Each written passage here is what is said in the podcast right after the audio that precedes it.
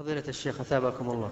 إذا أجبرت المرأة على الزواج وقلنا بأن النكاح فاسد ما حكم الأولاد؟ يعني إذا جاء الأولاد إذا إذا إذا, إذا كان الزوج يعلم أن النكاح فاسد. فجماعه حرام وأولاده ليسوا له. لأنه يعتقد أنهم نشأوا من من حرام.